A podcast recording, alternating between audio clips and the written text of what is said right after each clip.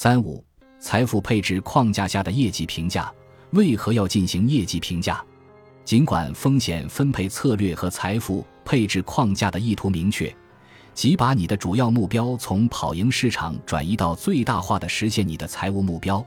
你仍需客观地衡量你的投资进展情况。要做到这一点，你必须践行两种重要并且互为补充的方法。首先，你应该为每一种风险等级配套单独的业绩标准。其次，你应当根据你为每个投资目标已经积累的资产以及你获得成功的可能性来衡量相应的目标进展情况。和你的财务顾问一起，你可能习惯于与传统的股票市场基准或某个股票与债券投资组合的混合基准相比，来评价你投资组合的业绩。在财富配置框架下。你可以采用同样的评价模式，但是有一点值得格外注意：对于每一类风险等级，你的收益比较、风险度量和收益基准都将会有所不同。每类风险等级都必须以适当的指数作为收益基准，因为对于分配到各类风险等级中的资产，你所拥有的业绩预期应当大为不同。在安全风险等级中，你为安全性所付出的代价是减少的预期收益。在梦想型资产中，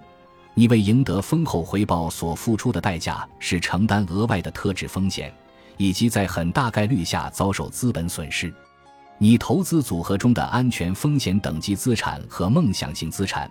其表现通常异于市场风险等级资产。安全风险等级资产是保险的一种形式，它通常会以低于市场回报率的速度增值。事实上，下列说法可能有违直觉。安全风险等级资产应该已经通过膨胀调整后的零收益率为目标，为什么呢？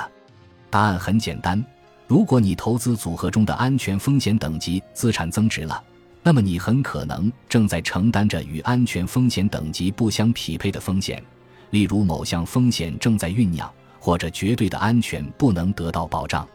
市场风险等级资产将按照现代投资组合理论进行投资。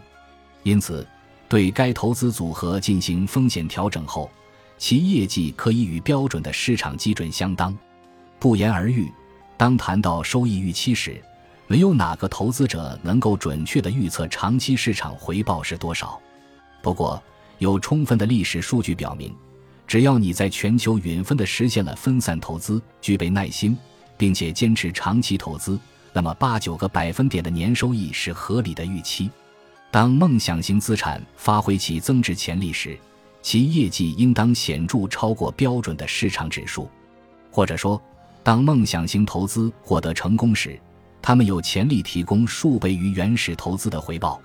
但是，当梦想型资产没有发挥作用时，他们可能会导致本金的重大损失。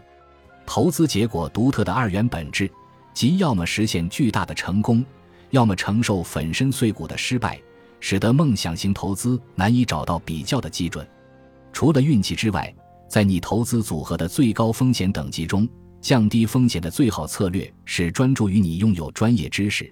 具备信息优势并且有控制力的市场领域，以及在企业里找到可以合作或一起投资的顶尖人才。那么，你又如何知道你的风险分配及追踪业绩的相关标准是否合适呢？这个问题的答案可以通过以下方式得出：审视在不同的市场情景下，你的整个风险分配以及你的投资组合本身的预期表现。与进行复杂的市场模拟相比，少量直接的假设性问题便能给出有力的答复。例如，如果你的市场风险投资组合在长期的市场压力期间价值下跌了百分之五十，而你的梦想型投资组合价值跌到了零，你将会怎样？你晚上能睡得着吗？你是否有足够的流动性和充足的安全投资组合来维持你的生活？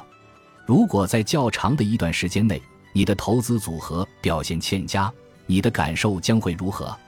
或者反过来，这段时间你的投资组合的表现显著优于大盘，你的感受又是如何？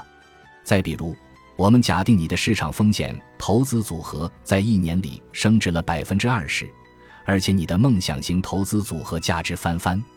这种有利的局面究竟意味着什么？而且同样关键的是，为了实现这种出色的业绩，你对自己承担的相应风险会做出什么样的反应？在上述每一个情景中，你会有什么感觉？你将会怎么做？